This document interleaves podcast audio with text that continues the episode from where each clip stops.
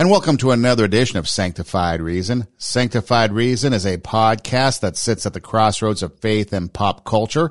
Dan Delzella, myself, Son Edom, talk about the stories and social issues that affect us today. And Dan, one of the things that is highly popular is this kind of avenue, of venue or world of self-help, positivity, positive thinkings, um, energy, things like that. You know, you'll often see in social media posts, um, I'm going in for surgery today or I'm not feeling well today, you know, positive vibes welcomed, you know, or I'm sending you positive vibes, things like that. And I often thought it was kind of entertaining and hilarious yet sad at the same time because how do you send positive vibes to somebody? What does that even mean? And what, what's the reception of that supposed to be? And of course it stems from this self-help world where people like you know, Tony Robbins, for example, or even if you go back, I think it's been 20 years now since this book has been written. Um, Jack Canfield wrote Chicken Soup for the Soul, and there's been many others. But even sometimes Christians will adapt to these self-help guru type things. And you happen to write an article about this self-help formulas versus Christian conversion on the Christian Post. And I thought it'd be something that could be, we could discuss because the more you talk to Christians today, just in general, a lot of times they're moving away from seeking God's help to doing it themselves. And then we only call upon God when we can't handle it ourselves, when our first call should be, um, you know, to God. And then second, what's this whole self about and self help? How can we help ourselves? Um, and so I thought that's something that we could probably uh, delve into in this podcast here today.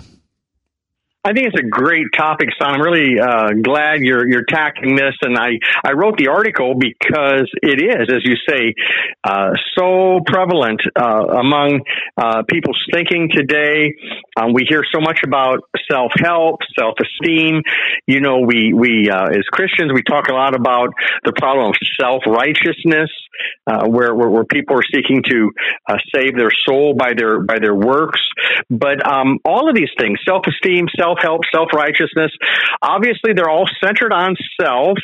Um, they're all focused on you as an individual improving yourself and then you have all these different tips and and ways that you uh, can, can attempt to do that. Now, there are a number of problems with it, son. Not the least of which is even if you try to be perfect and do that month after month, year after year, you're still going to come up far short. You're still going to um, run into all of these uh, failings that, that we all have. Uh, so, so whoever thinks that they're not going to run into that is only kidding himself or herself. So it doesn't ultimately um, satisfy the soul. It still leaves you longing for something more. Um, many times it, it, leads to pride because now you have um, made all these adjustments and you're so proud of what you've done uh, to yourself. Uh, or on the other uh, end of the spectrum, some people are so hard on themselves uh, because they can't seem ever feel good about uh, who they are. And and so this obsession with self esteem, what I sometimes refer to as like the gospel of self esteem here in America, um, it it really is a far cry from what the Bible offers us, what God offers us uh, through Christian conversion. Um, God offers us uh, something uh, supernatural, not merely picking yourself up by your bootstraps or learning a few principles and improving yourself. Not not that those things, you know, never provide some um, you know temporary benefits to people. Uh, but here's the deal: um, God comes in and offers uh, not only a complete makeover, um, in essence, and this is what I said in the article, God shows us through His Word how, in order for us to be improved, we first have to be removed. And it's a it's a revolutionary uh, concept. You only find this in Christianity, where where when when self dies, um, Christ comes in to live, and then lives in and through the, the, the follower of Christ, the, the new believer, the Christian, the person who's born again and saved and redeemed and justified by trusting in Christ as Savior. And this is what the Apostle Paul meant, son, when he wrote, I have been crucified with Christ, and I no longer live, but Christ lives in me. And this is radical because it is it is so different than what we naturally would assume we have to do to, to improve ourselves. You know, well, I have to change this habit. I have to change that habit. And and, and while a lot of that is true in, in, in one respect, it doesn't get down to the core issue of who is going to be sitting on the throne of our heart. Because if it's self, then the best a person's ever going to have is as much self-esteem as they can muster, um, as much self-help as they can, um, you know, apply in their life, as much self-righteousness as as they can um, work up uh, in their religious efforts. But none of that begins to touch what what God does when He converts a soul. So this whole doctrine of conversion you know, Jesus uh, in John chapter 3 talked about this with Nicodemus the Pharisee. And he said, flesh gives birth to flesh, but the spirit gives birth to spirit, meaning the Holy Spirit gives birth to man's spirit. Well, how does that happen? Well, later in that chapter, the most familiar verse in the Bible. Jesus said, God so loved the world that he gave his only begotten son so that whoever believes in him will not perish but have everlasting life. So when a person repents of their sin and trusts Christ as Savior, um, they are converted and self dies. Um, and Christ comes in under the throne of the heart. And now the the Christian life is really a matter now of the new believer saying no to this sinful thought, this sinful desire, no to this temptation for this behavior. You know, it's really about saying no, just say no. Because everything else God, you know, God's going to do. He, he won't he won't say no for us in the sense that he won't make that decision to reject the bad. He, he leaves that up to us with our free will. But if we'll say no, and if we don't get in the way of our King, who's now on the throne of our heart, um, a lot of good's going to come through us um, to other people. It's when we don't say no to selfishness and selfish desires. You know, self was put to death at conversion, but somewhere along the way, um, self didn't get the memo, and and so like a, a zombie, I guess you could say, self tries to come back from the dead and get back up on the throne. And, and the way that plays out, son, is when we as believers um, think sinful thoughts or give in to sinful temptation, that's that's self. That's that's not who we've been created in Christ to be. That's the old person. That's the old life. Um, those are the things God wants us to say no to, because um, we now have been improved uh, greatly. Uh, but it's because Christ is now in us. We've been forgiven first and foremost because at conversion you're forgiven. Prior to conversion, you're not forgiven of your sins. Um, you, you, may have applied all the self-help principles.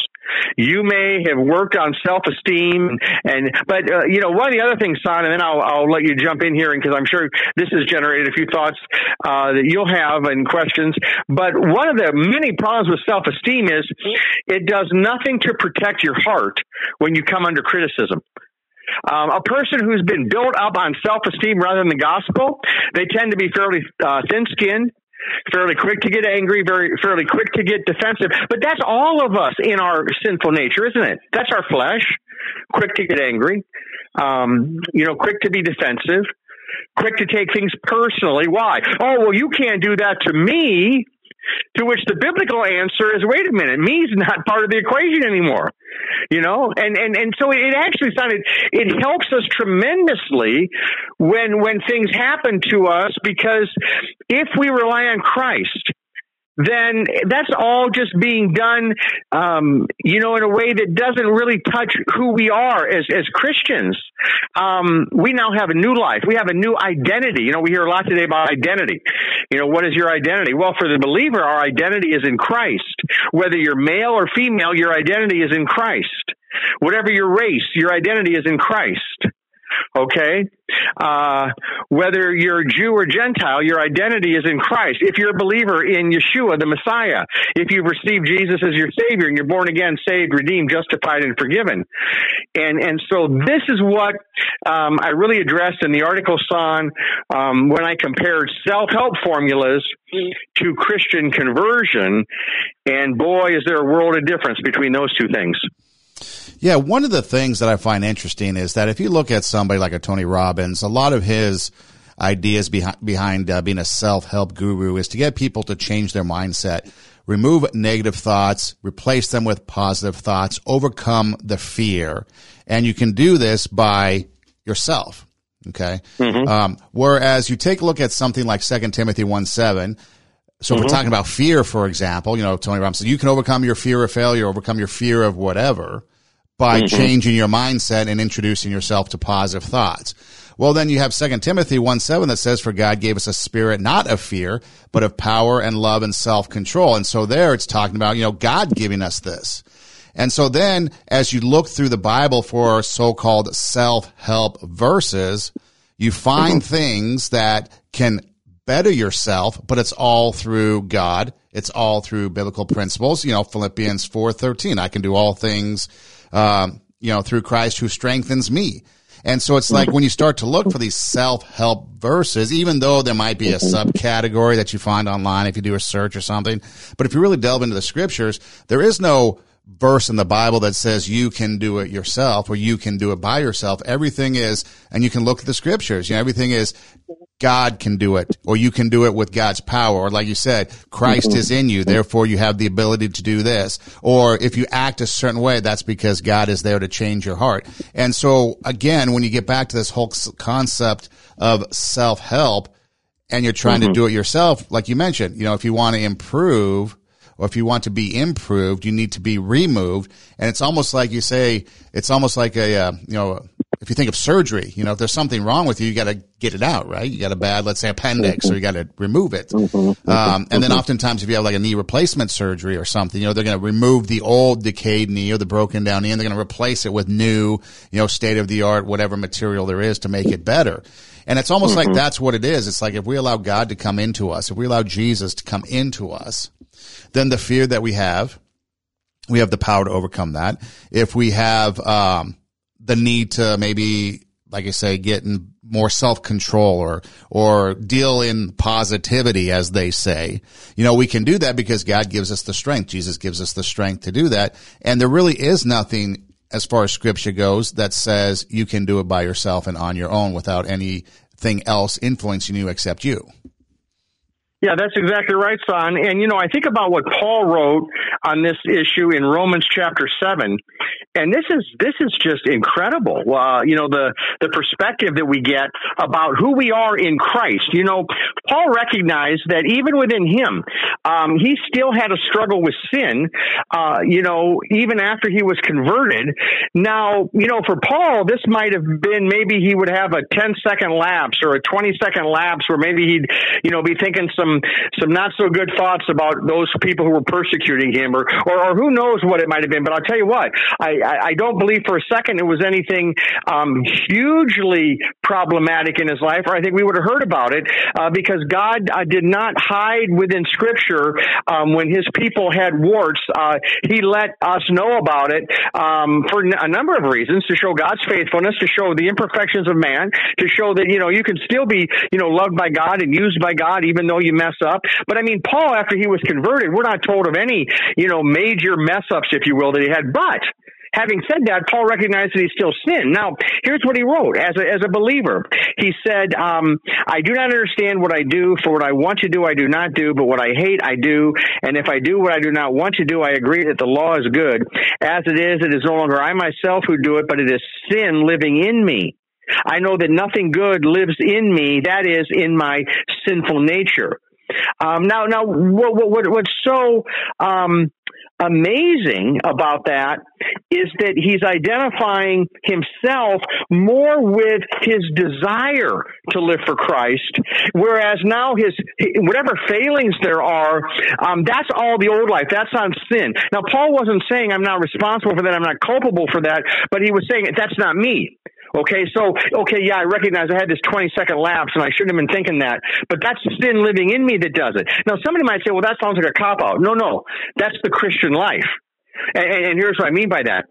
Um, the Christian life is that sin still fights for control.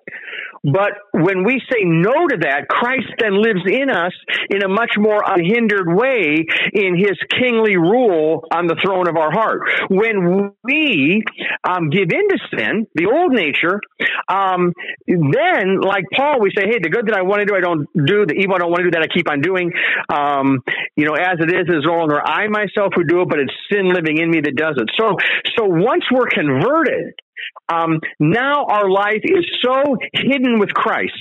It's so connected with Christ that we, we don't have our own individual identity anymore. We had that as, a, as an unconverted person. We had our own identity.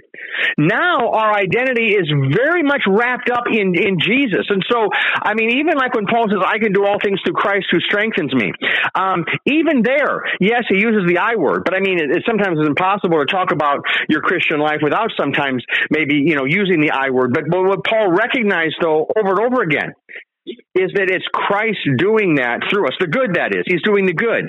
And, and this is very, very different than self-help. Um, in fact, uh, I like to think of self as that sinful nature, that old nature, uh, because that we were, we were on the throne of our heart. Uh, self was on the throne. We called the shots, and that was very much our sinful nature being on the throne. Uh, because when you're unconverted, you're committing the sin of unbelief. Um, you're committing many other sins, but you're not converted. You're separated from God because of your sin. Um, and, and, and so yourself is intertwined with your sinful nature. Okay. Now, once you're converted, you become untwined, untangled from that a good bit. Now, what I mean is, you're set, Paul writes it this way in Romans, you have been set free from sin and have become slaves to righteousness. You could almost say, we are set free from ourselves. We're set free from that old life, that, that selfish life, that sinful life that was so intertwined um, with who we were because of sin within us. So this new identity is Christ and Christ alone. He alone is our salvation. And not only is he our justification, but he's also our sanctification. In other words, some people might think, well, you know, Jesus saves me, but now I need to go out myself and live the Christian life. And I would say, well, that's not what the Bible teaches. Uh, the Bible teaches Jesus is your justification, and he, he will also be your sanctification, but you're going to have a role, and your role is going to be to say no. No to that attitude about that person. No to that attitude about that situation. No to that desire. No to that temptation. And whenever we don't with our mind say no, whenever we start to dwell on those things, uh, we're that much closer than even acting on it, even more so than in our thoughts, which in a way is we're already acting on it. And what I mean by that is it's already a sinful act. To choose to dwell on something sinful is a sinful act. Why else would Jesus say, you know, whoever looks at a woman lustfully has already uh, committed adultery with her in his heart? That is a sinful act. Uh, to hold a grudge is a sinful act. Um, to think, you know, uh, mean thoughts about someone or judgmental, uh, have a judgmental attitude towards someone. I mean, these are all sinful thoughts that are part of the old nature. Um, that's not who God's called us to be. And so Paul can say, the good that I want to do, I don't do. The evil I don't want to do, um, that I keep on doing as it is, is no longer I myself who do it, but it's sin living in me that does it. In other words, that zombie, that, that guy, that old man, you know, we talk about the old man and the new man, the old life and the new life. The old man is the sinful nature. That was self. But now self has been dethroned. Um, we've surrendered our life to Christ. And God worked in us to do that. We can't take credit for it, but we handed over control. You know, uh, you know, they, they just had the change, you know, from uh, Queen Elizabeth now to uh, to King Charles III. So they, they had the transition there uh, with the uh, the monarchy there. Um, well, something similar happens when a person becomes a Christian. Uh, there's a transition and and self is no longer on the throne. Uh, excuse me. It doesn't mean that um, Christians never give in to selfish desires uh, because we do at times. But but God is teaching us to say no. In fact, in Titus it says the grace of God teaches us to say no to ungodliness and worldly passions. So this is the Christian life now. Um, there's been a great exchange. Um, in, in order for us to be improved, we had to be removed. It wasn't like, oh, here, here's 10 steps to improve yourself. That's not Christianity. Um, you know, Christianity is, Jesus said, you must be born again, okay? You must be converted. In other words, you must be removed from this equation. I need to come in and sit on the throne of your heart, and I will live through you. I will shine through you. Um, well, but Lord, what credit do I get? Well, you, you don't get any. Why should you get any credit? Uh, Lord, what blame do I get? Well, you get to blame when you do things wrong. Oh, so you're going to send me to hell? No, you're on my team. You're in my family. I'm not going to send you to hell. Why would I send you to hell? My blood's forgiving your sins. But you said I get the blame. Well, yeah. I, if you're not, if you're not perfect, you're going to get the, you're going to still get some blame. But it, it's not like uh, shame and and condemnation. It's not like God's you know standing there waving the finger at us. How dare you? You know, um, we don't have to live in shame. Self esteem uh, keeps people in shame. Self esteem uh, keeps people in self hatred self esteem messes people up with, with arrogance and pride because all about me. Either look how great I am, like the Pharisees thought, or look how terrible I am, like some of these poor people who today, um, you know, they're so depressed because they, they believe they're such miserable people. Maybe that was ingrained in them by a parent or someone else, you know, sadly. And so they, they can't seem to break free from their feelings about themselves. And this is what Christianity does. This is what conversion does. This is what Jesus does. Um, this is why Jesus said you must be born again. Because I'll tell you, son, there's a much, much, much better way to live life than um, pursuing the gospel of self-esteem, you know, um, uh, reading all the self-help books, and and trying to be a self-righteous person. All of those things will fail. They do. They all ultimately fail. None of those things get a person to God. None of those things get a person to heaven. None of those uh, things bring contentment into the heart. I mean, you know, if religious deeds could have done that, certainly Saul of Tarsus, before he became the Apostle Paul, he would have had that, but he he, he wasn't. He was a very arrogant, self-righteous, Pharisee, uh, you know, a very devout Jew, but he wasn't saved. He wasn't born again. He wasn't converted until God converted him. So I would just say, son, anybody listening today, the question, my friend, for you to ask yourself is this. Where is self right now in my life? Is it on the throne or is Jesus on the throne? Um, have I have I done business with Jesus yet? Have I repented and trusted Christ to forgive me and and received him into my life so he can sit on the throne of my heart, you know, to be my Lord and my Savior, to be my King, to be my Redeemer? Because if you haven't done that, then my friend, you can be converted today as you make that transaction with God, that great exchange. You bring yourself to him and say, Lord, let's put this guy to death, okay? Let, us let, put let, let's take the knife to him. Okay, so there's like a circumcision that has to happen, but it's it's a spiritual circumcision, not of the body, but of, of, of the spirit, of the soul. And the Holy Spirit comes in and he puts the knife to self. That's what it means. I have been crucified with Christ and I no longer live. Now, yes, the zombie life still fights. It, still tries to come back there, uh, get on the throne. Um, and anytime we as Christians don't say no, well, I think I'm going to coddle this thought a little bit. I probably shouldn't be thinking this, but I'm going to do it. I probably shouldn't say this. I probably shouldn't, you know, give in to temptation. I probably shouldn't hold this grudge or or have this thought going through my mind. It's sinful. Well, that's that. You know what we're doing is we're we're bringing the zombie back to the throne. And no wonder the Bible says, do not grieve the Holy Spirit of God.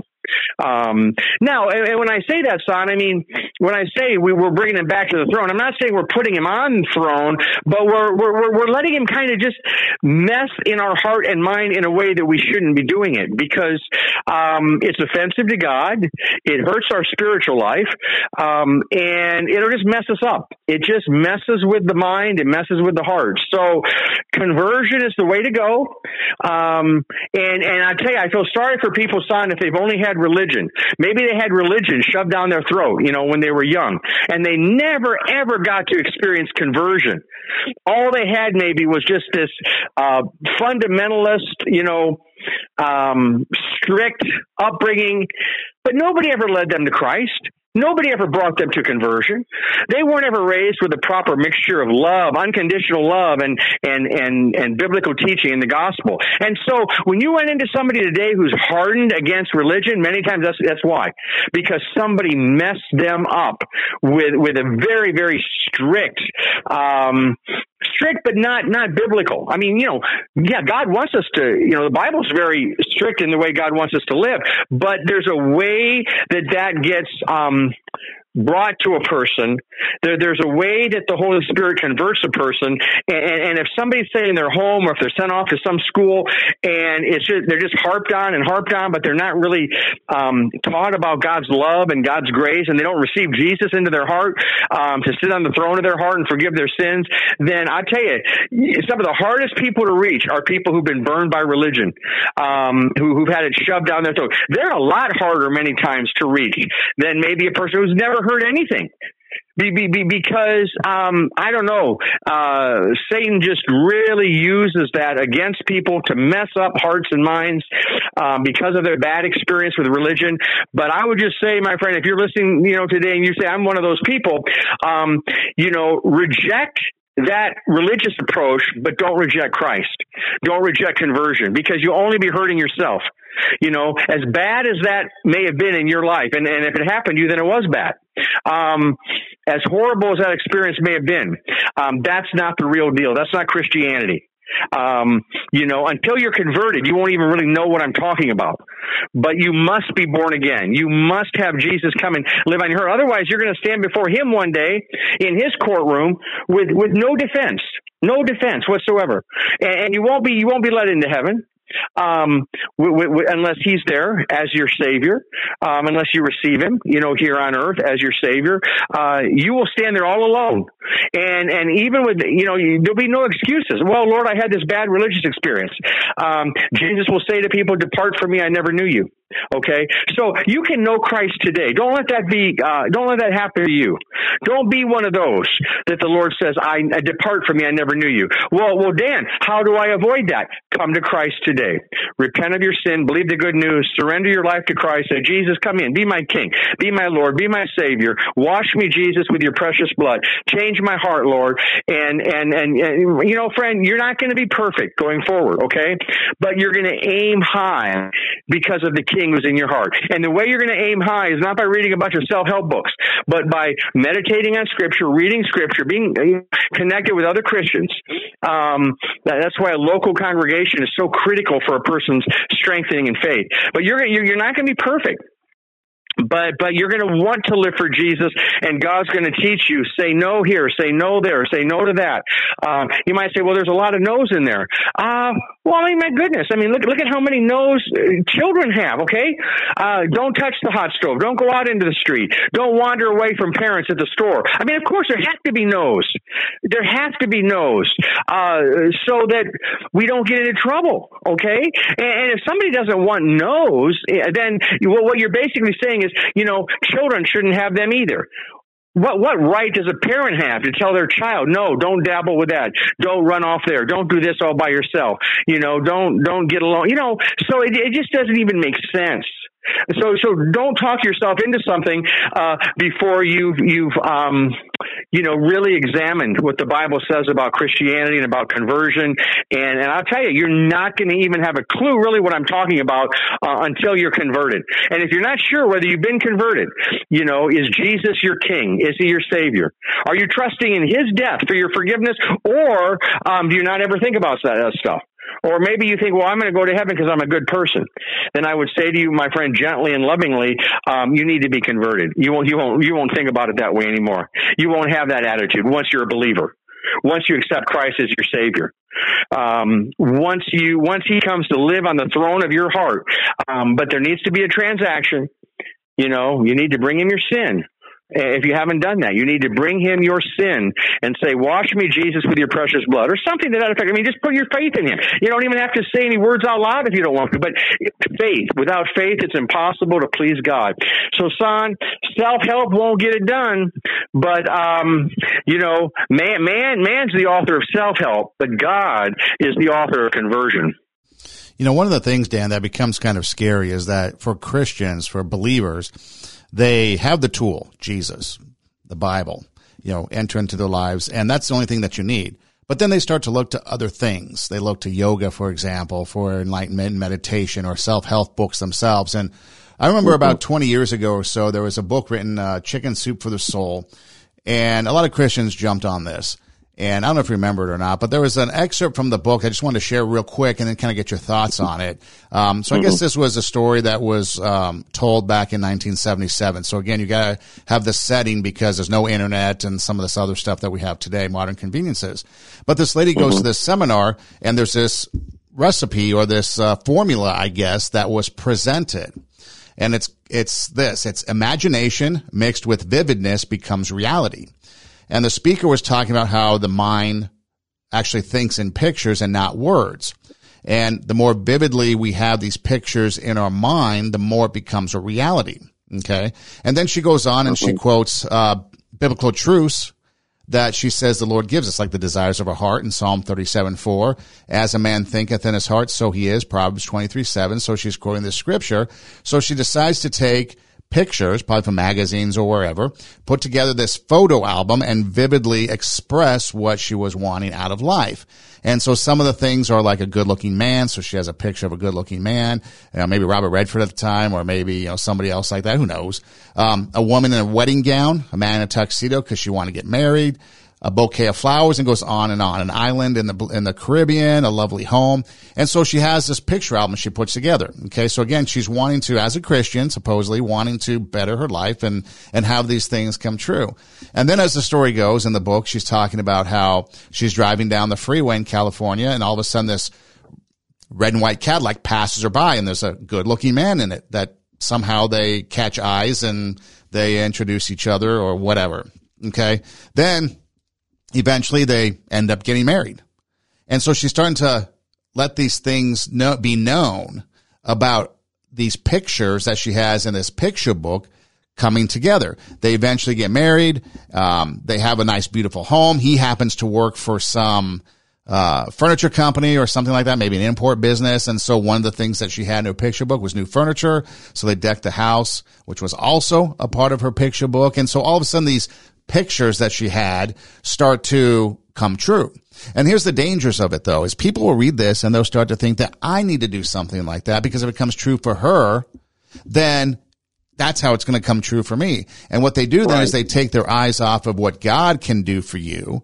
And not only are you putting yourself and your focus on material things, which the Bible warns us against, and which we've learned from the recent hurricane in Florida, it could be easily destroyed in the heartbeat but we're mm-hmm. focusing on something that we shouldn't be. And so people look at these things, even Christians, they fall into that trap where they're going to look at these other things other than the Bible and other than, you know, taking it to God.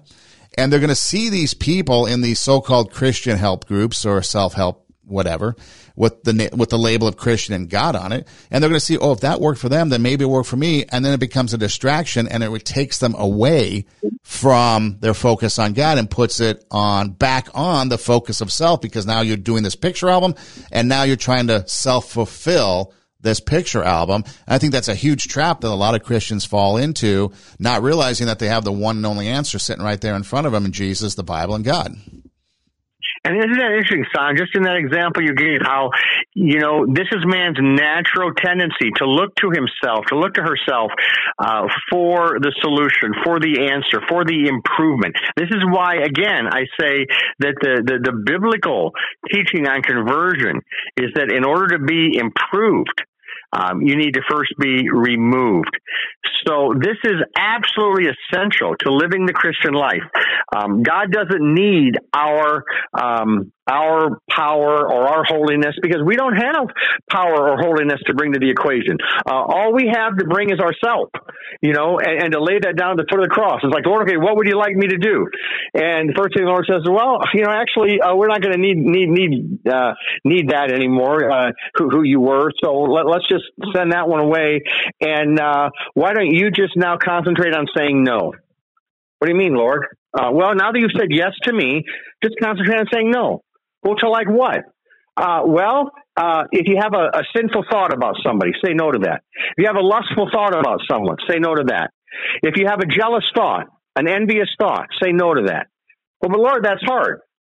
Well, yeah, that's the Christian life. It is hard. It's not easy to be a Christian. Not easy to say no because self is still going to want to have its say.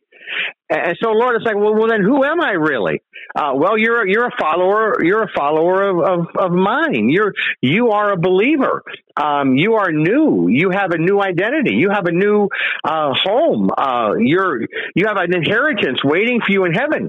Uh, but I don't need your yourself um, your your sinful nature. I don't need you anymore to control it. Um, what we need to see happen now in this Christian life is where you let go of control, and and you say no. You say no. And, and then as you read my word and hang out with other Christians and listen to sermons and Bible teaching, and as you uh, choose to use the gifts I've given you and you're helping other people and you're serving other people, just watch how much power there will be in your life. And, and you'll, you'll get through with a day of that. You'll be like, well, man, I didn't know I had that in me. And it's like, well, the only reason you have it in you is because God's power is now in you. Christ is now in you. It's, it's a whole different motivation. It's a whole new person. Uh, His majesty, the Lord Jesus Christ is now on the throne of your heart.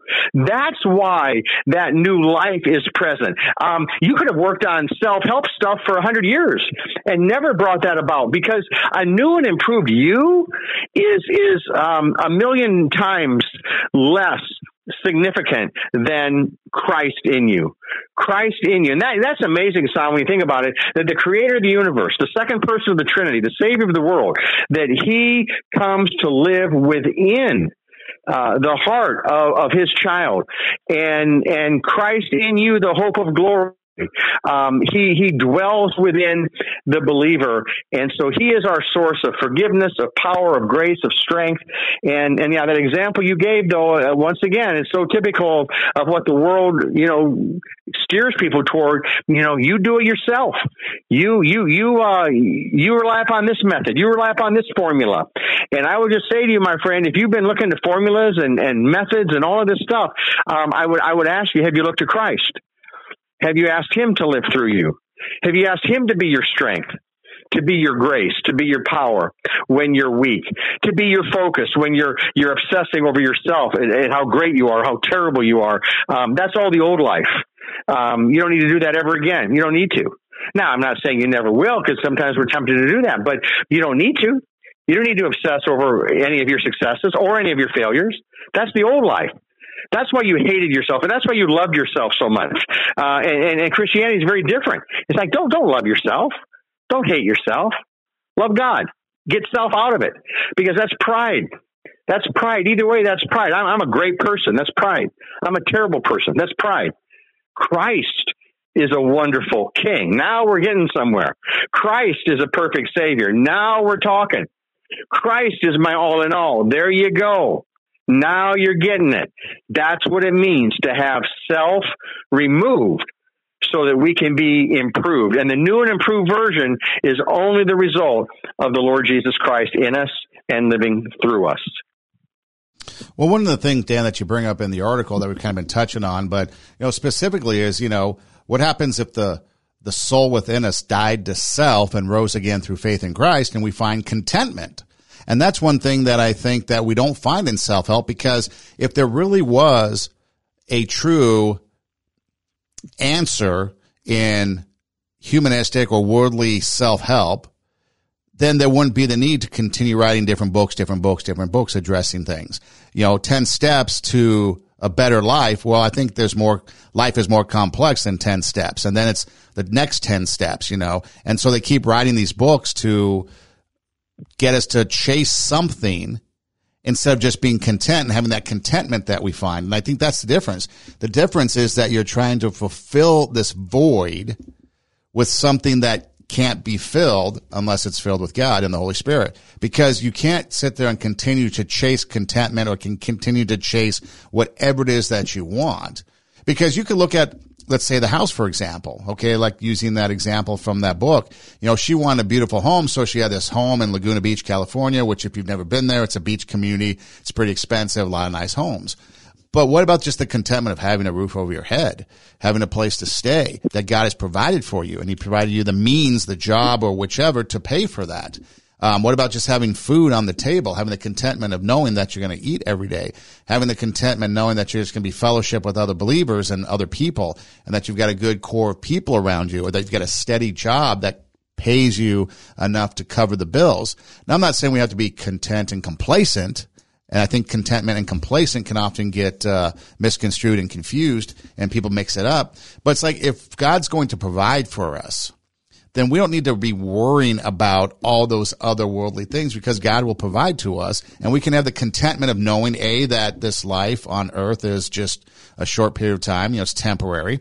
We can have the contentment of knowing that we're going to heaven, have the excitement of knowing that as well. And then on top of that, we can have the contentment of knowing that we're not always pursuing something whatever it is that's out there that we're supposed to be pursuing that's going to supposedly make us better. We don't have to sit there and think about the positive vibes and ask for and request positive vibes and positive thoughts on social media because we have the contentment to know that God is in control and all we have to do is go to him. We don't have to rely on others. And so I think that contentment can play a big role in it. And that's a, a big word that I think in this conversation a lot of people really don't understand is what it's like to have contentment in Christ because you are in him and he is in you. That is so uh, so important, isn't it, son? I mean, uh, I think about the Apostle Paul. He said, I, have learned the secret of contentment. Um, you know, whether um, you know living in plenty or in want, whether hungry or well fed. You know, he said, I, I I've, I've learned this secret of being content in any and every situation. And just as you said there, son, it, it is because of Christ in us. He gives us this contentment, or what the Bible talks about as this peace which passes all human understanding. And and this is where I say, my friend, if you're uh, as you listen to this today, if you're someone who's not yet converted, you don't know yet what I'm talking about, but you will the moment you're converted. You'll start to experience that peace. Now, will it be a perfect peace in this life? No, not in the sense sense that you'll still have things in this life that you won't have in heaven. You know, you'll still have an old nature that wants to get back up on the throne. You'll still be battling self. That's not uh, that's not pleasant. You'll still have temptation. Uh, we still have many many uh, bad things that happen in the world as a result of sin being in the world.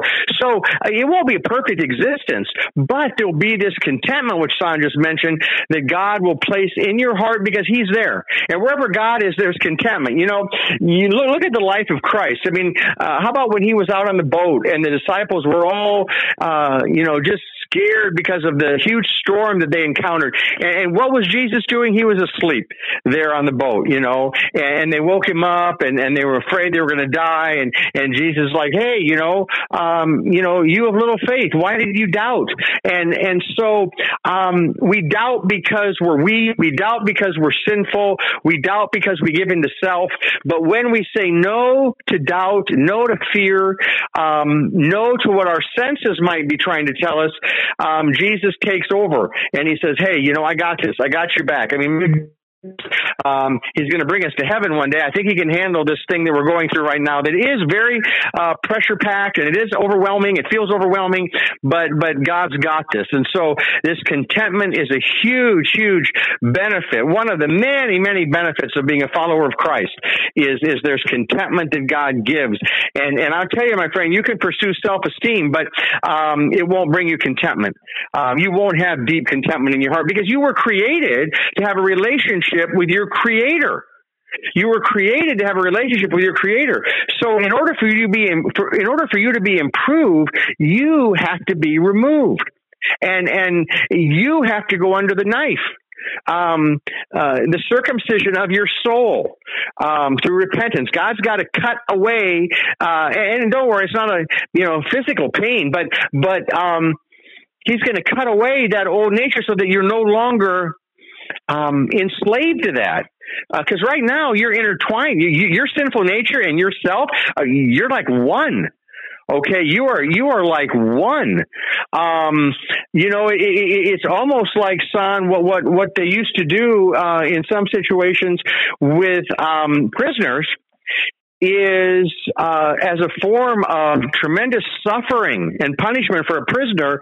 They would take a corpse and they would tie that corpse to the prisoner.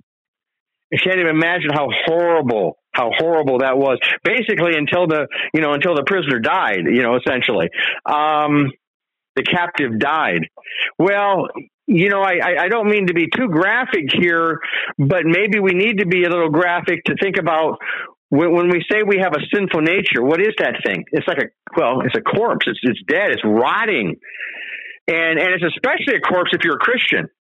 But it's no longer attached to you. Okay? Now, before, that was self and, and your sinful nature. It was like that prisoner. You were a prisoner to your sinful nature, the corpse. But once you were converted, the corpse was taken off of you, okay? And now within your soul, um, there's a peace.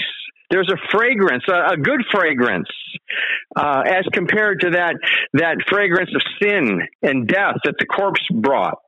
So if you're not yet converted, you have a corpse that your your yourself that you are attached to. And, and if you don't believe me, just watch the way you respond to things. Watch the times when you get impatient with people, or get angry with people, or or or um, uh, start to worry about something, or start to lust after something, or start to become jealous or envious. Just watch. You know why? Because you're attached to a corpse your sinful nature. Now, I'm not saying that Christians that we never um, experience any of those sins, but it's only when we don't say no. Uh, when we don't say no to envy and jealousy and anger and lust and things like this. So, um, if you want to be free from the corpse and you want Jesus on the throne of your heart, you're going to have to be converted. You know, it's amazing to me, son. I mean, human beings can be so clean. They can be so meticulous. They can take such good care of their bodies or of their vehicles or of their homes. You know, sometimes we talk about somebody being a neat freak, you know. But I tell you, for a person who's not a believer in Jesus, if they could only look into their soul and see just how utterly horrible their sinful nature is, how appalling it is to God how much it separates them from God, how rotting and stinking that old nature is, they'd be like, oh, I want to get away from that. Um, I, I don't want that attached to, to myself anymore. You know, and the way it shows up is in attitudes. It shows up in behavior. Um, but but none of us like to really look that that closely at ourselves. You know, we, we, we prefer to think of ourselves as being you know not not not not not you know very bad people and not you know we're we're pretty good. We don't really uh, we don't really like to think of ourselves as having something rotting and stinking on the inside of us. But but that's what the sinful nature is, my friend. And there are so many many people in hell today because they never got unattached uh, from their sinful nature, from that rotting corpse. They never were converted because that's the only way it can be cut off of you. You know, you will not have it cut off of you. You could you could do self help stuff. You go to church every day. You know, you could pray every day. Only Jesus can, can cut that. Only the Holy Spirit can convert you. Um, I'm telling you, if you come to the Lord today and repent of your sins, say, Lord Jesus, wash me with your precious blood, convert my soul, live as the King on my, my heart, Lord. I mean, you're going to have to be converted. That's the only way that thing's going to be cut off of you. Otherwise, you know, um, you can go through life and, and, and try and do all those things and pursue self-esteem and self-righteousness and self-help and all of that. But if you die and your sinful nature is still attached to you, which it is right now if you're an unbeliever, unbeliever, then what, what good has it done you? God's going to look at that thing and say, Depart from me, I never knew you. Because that's how God sees you right now. Um, but he wants to see you as a new person. And he also sees how you can be. But why do you think you're a million miles from God right now if you're an unbeliever? It's because of that stinking, rotting corpse that's attached to you right now. Your sinful nature. That, and there's nothing good in your sinful nature, nothing good in my sinful nature. It hates God. It, it doesn't want anything to do with God. And if you don't believe you have something like that in you, then, you know, just read scripture and, and, and, um, and then examine your own heart. And the better you get to know yourself, you're gonna be, oh man, I guess, yeah, I guess there's some pretty wicked stuff in me. I guess there's some pretty sinful stuff in me. I guess there is some some stuff in me that's just appalling, you know. But but you know, God will deliver you from that, and then you won't have to wallow in guilt or shame anymore because that's not who you are as a believer. That's not who you begin. Here again, I'll go back to what Paul said: the good that I want to do, I don't do. See, as a Christian, the real you is who you want to be. Yeah, but I messed up today as a Christian. Okay, do you want to do that? No, that's not the real you then. Oh yeah, I want to live for sin. Well, then I'd say, hey, it's time to be converted. Then, if you want to live for sin, but if you don't want to live for sin, if you're a believer in Jesus, and then you, you don't want to live for sin, then um, the real you is who you want to be. So, who do you want to be? Do you want to be a follower of Christ? Do you want to be forgiven? Do you want to have that that uh, corpse cut off of you? Um, you know, uh, the word of God is living and active, sharper than any double-edged sword. It penetrates to dividing even soul and spirit, joints and marrow.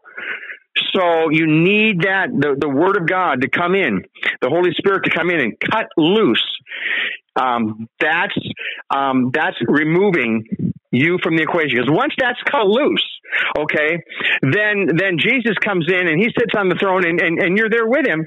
Um, you know, but it's him. He's the ruler now. And, and, your identity is so uh, wrapped up in Him. It's no longer. It's you know now it's like you know you you become a servant of Christ. Before you sin, sin. You were tied up to sin. Now you're. It, it's a beautiful slavery to Christ, slavery to righteousness. Um, you know, we don't think of slavery, you know, as a good word, but in that sense, um, uh, slavery to righteousness just means, you know, you are, you are now bound to Him, and that's a beautiful thing to be bound to the Lord. Because I'll tell you what, on Judgment Day, you're going to be bound to Him. You're going to want to have Him on your side. You're going to want to have Him uh, speaking for you. You know, uh, you don't want to go into God's courtroom on your own, and you certainly don't want to go in there with that sinful nature you've got. Um, so if that's what you're hoping, um, it's not going to end well. You know, uh, and self-esteem won't get you there, and self-help won't get you there, and self-righteousness won't get you there. But the blood of Jesus will get you there. So just, if you'll call on him today, wash me, Jesus, with your precious blood. And I would encourage you to do it today, my friend, because if you put it off, um, well, then you're going to be less likely to to to uh, be converted tomorrow because you can't hear a message like this and remain neutral. You know, it just won't happen. You'll either run into Christ's arms, man, I need that, or you'll take a step back. No, I'll wait. But I guarantee you, if you wait, okay, um, you are very you're, you're you're bound to become less interested because that's just the nature of it. You know, when God offers us a free gift and we turn it down, um, there have been people who've done that and they've they've never ever then come to Christ. So if you're hearing this today, thank the Lord, uh, because it's all grace for all of us. None of us deserve it. But if God's allowing you to hear this today, um, and it's starting to, you know, make some sense, I'd say act on it now.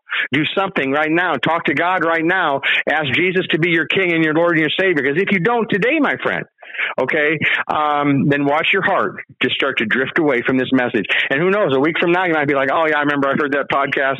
Oh, I, yeah, that's just not for me. Well, um, yeah, you need to be converted. We all do.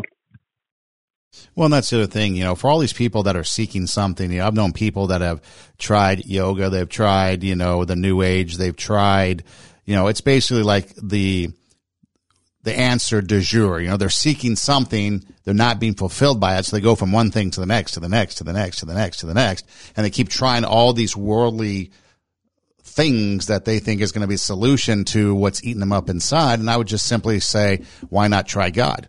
Why reject that? Why not try it? Try and see because it will change your life. You know, you'll, you'll go into it like a lot of people. I mean, I think of, of someone like Nabeel Qureshi and other Muslim people that, you know, or even like uh, Lee Strobel, you know, they seek to disprove God or they seek to try to find fault in someone's Christianity. And as it turns out, the more they investigate, the more they're drawn to it because they realize it's truth. And so if people would try God, you know, just simply, you know, okay, so you're, you're not really sure. You're kind of a skeptic. You know, what if you just gave them a chance? You might realize that your life can be changed, you know, because people just, for whatever reason, they go from one thing to the next, to the next, to the next, whatever it, whatever it is, worldly solutions. And they try this self-help book, that self-help formula, you know, this practice, you know, that religion over there. And they're always changing, you know, this week it's that, next month it's that. But yet the one thing, the one answer, which is God, Jesus, it's sitting there for them and they just refuse to even try it. I remember, um, there was a story. Um, someone reached out to me, sent me an email, a former student of mine, and she was um, kind of seeking one of those seekers. And then for some reason, she decided that uh, she was going to read the Bible, and so she read it from you know cover to cover. And then she did it again, and the next thing you know, in something that she just wanted to try, she started to realize that wait a minute, this is truth. Now, whether she was converted, became a Christian, I don't know. I sent an email and never really received a follow up. Um, but at least she, you know, goes, okay, all these people are talking about the Bible. Cause I think she started reading a book and then whatever book. And then that book led to another book because she takes things from the books that she reads and then pursues them. So this book led to this book, led to this book, led to, oh, this person's talking about the Bible. Well, I'm going to go read the Bible to see what they're talking about.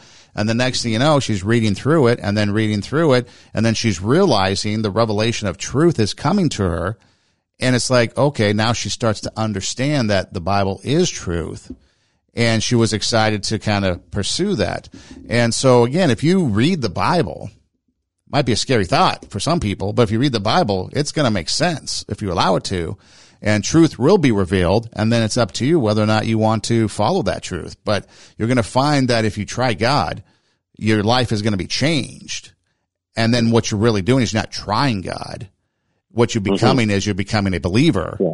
And now you yeah. are a follower of him because you open the Bible for the first time. I don't mean try God. It's like you got to open the, anytime you do something, you've got to try it, right? You got to open the Bible for the first time. If you're going to try new foods, you got to have a taste of that. If you're going to go to a new place, you know, you got to go there before you can experience it. So you have to do something, take an action in order to mm-hmm. start the process. And so why not just open the Bible? Why not just have a simple prayer? God, I don't know what's up. I don't know if you're real, you know, whatever. Yeah.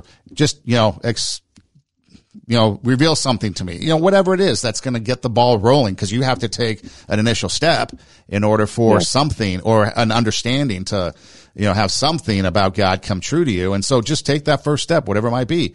Uh, listening to this podcast could be a first step. Opening the mm-hmm. Bible, mm-hmm. you know, maybe going to the christianpost.com and looking up the article, you know, self-help formulas versus Christian conversion. Maybe read the yeah. article, you know, just take a step then you'll mm. see some verses in there. And then from the verses, you can, from the verses in the article, you can go to the scriptures and you can go to the Bible and look at the, um, you know, the Bible context, the scriptures and read that. And now you're starting to take these steps toward an incredible journey that could change your life. Oh, I tell you, son, that is so well said, and and uh, you're exactly right. I mean, the the Bible changes lives. That's that's why you know an estimated five billion copies have been sold. That's why it's the greatest uh, selling book of all time. Um, that's why so many people who've started to read the Bible have seen their lives change because the Word of God is living and active. Okay, um, all Scripture is God breathed. So, my friend, if you want God to breathe on your soul, then go to that book that that was formed when God breathed it. He breathed it into the hearts of the authors of the Bible. Uh, it has God's stamp on it. it. It's His breath. It's His message. It's God's love letter to His people. So that is so well said, son, and and it uh, it absolutely happens if people will open themselves up to the Word of God. And I would encourage you, my friend, if you're not used to reading the Bible, start maybe with the Gospel of John, uh, the fourth book in the New Testament. You know, there's 66 books in the Bible. Um, and uh, 39 in the Old, 27 in the New. But the fourth book in the New Testament is is John. So Matthew, Mark, Luke, and John. Many people find that that's just a great book to start with, but then start to fill your mind with Scripture. Start to med- uh, meditate upon Scripture, even memorize different uh, Bible verses, and and the more the Word that you get in you, um, the closer you're going to get to God, and the more this stuff's going to start to make sense. Because the man without the Spirit, that is the Holy Spirit, does not accept the things that come from the Spirit of God, for they are foolishness to him, and he cannot understand them because they're spiritually discerned. So you have to have the Holy Spirit. Um, you know, uh, that's why in First John it says, "The anointing you receive from Him remains in you, and you do not need anyone to teach you." Um, um, this anointing is the, the Holy Spirit. So not only does Christ come in to live on your heart, but your body becomes a temple of the Holy Spirit and now you start to understand spiritual things that you did not understand before. Now you understand the truth of the gospel. And, and God is uh, going to show you things in, in the word. And just like Son said, you know, you've got to start somewhere, but there's no better place to start than there. Uh, just start to fill your mind. Now, you could read the Bible and not be saved. Um, but many people have read the Bible and then become saved. Uh, what, what, I mean is, you, you could read the Bible every day, and that, that, wouldn't save your soul if if you still didn't repent and believe in Jesus. But um, if you come with an open mind and an open heart and say, Lord, you know, I I don't understand really any of this, but I want to. Well, then why not go to His love letter? Why not take God at His word? You know, um, uh, you know, why not, as Son said, why not try that? You know, what have you got to lose? Well, your soul, for one thing. You know, you've got your soul to lose if you don't if you don't take God at His word. So, um, yeah, I tell you, son, I think this is uh, a great, you know, some some great thoughts that we've given folks today. Uh, why Christian conversion is so far superior to self-help formulas, and uh, I just I, I think that uh, as, as, people apply what what we've talked about today, um, you know, as they just simply pray, "Wash me, Jesus, with your precious blood." You try that, my friend. That's like the nuclear weapon of the spiritual world, the blood of Jesus. If you really want to fast track this thing, uh, then then go nuclear. Okay, go nuclear. Go nuclear on Satan. Go nuclear on self. Go nuclear on your sinful nature. Go nuclear on death and on sin. And, and go to the king of the universe and say, wash me, Jesus, with your precious blood. If you really want to go fast track, then go there. Okay, go there, and then and then say it again. You know, an hour later, and say it tomorrow, and and and and not that he hasn't already answered it, but just as a way of reaffirming that your faith is now in the cross and in the blood of Jesus. I mean, you can't pray that too often. Um, you know, you get converted on the front end. You don't, you don't keep getting reconverted. But, uh, as we've said this whole podcast, it is important that we, um, that we're strong in the Lord, and and and the only that's the only way we're going to be able to say no to the old nature, you know, no to self, because I don't I don't care how long a person's been a Christian, that old nature that's down in the basement of the soul, um, if that thing's given a little bit of room, okay, it's off, it's off and running again, and you don't want to give that thing room. Not you don't want to go back to the old life. I know you don't. Not if you're a believer, you don't. Okay. Um, so anyway, Son, yeah, this has just been amazing, amazing journey today.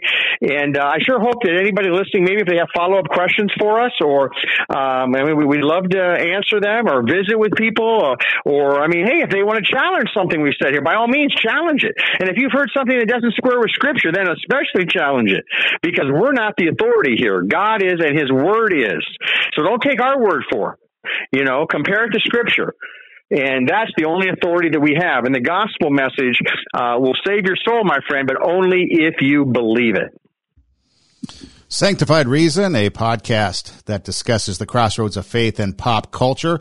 Dan Dozel and myself, Sonny, I'm talking about the stories and social issues that affect us today from a biblical perspective. And like Dan said, if you want to reach out and send a, a, message, you can, probably the best way to do it is uh, via email. You can just, just send us an email at sanctifiedreasonpodcast at gmail.com. That's just sanctifiedreasonpodcast reason podcast at gmail.com. Go ahead and send it to us and then, um, we can respond, you know, um, just let us know what you think. Whatever it is, just uh, send us a message. And then you can also check out our website, radiowarp.com. That's radio, W-A-R-P, radiowarp.com. Just click on the um, Sanctified Reason logo and all of the episodes will pop up. And if you like what you hear and you think someone could benefit from it, not for our uh, personal gain, but because that's the message of God that's being presented here, and you think someone uh, could benefit from hearing this message, go ahead and let them know about it and uh, and spread the word because it's spreading the good news. And maybe you don't have the ability to, maybe like uh, Moses, you need an Aaron to speak for you. Maybe this podcast might be a way to be a voice to spread the message of God to those that might need it. And so, Dan, again, we appreciate your time, your insights as always, and we look forward to our next conversation. Well, thank you so much, Son. I sure look forward to that as well. And uh, yeah, this has been such a great discussion today, and I just hope uh, all the listeners really, uh, really, um, you know, will benefit by uh, by the words that, that have been shared today. And for those of you listening, hey, thanks for listening. Do tell a friend, and until next time, God bless.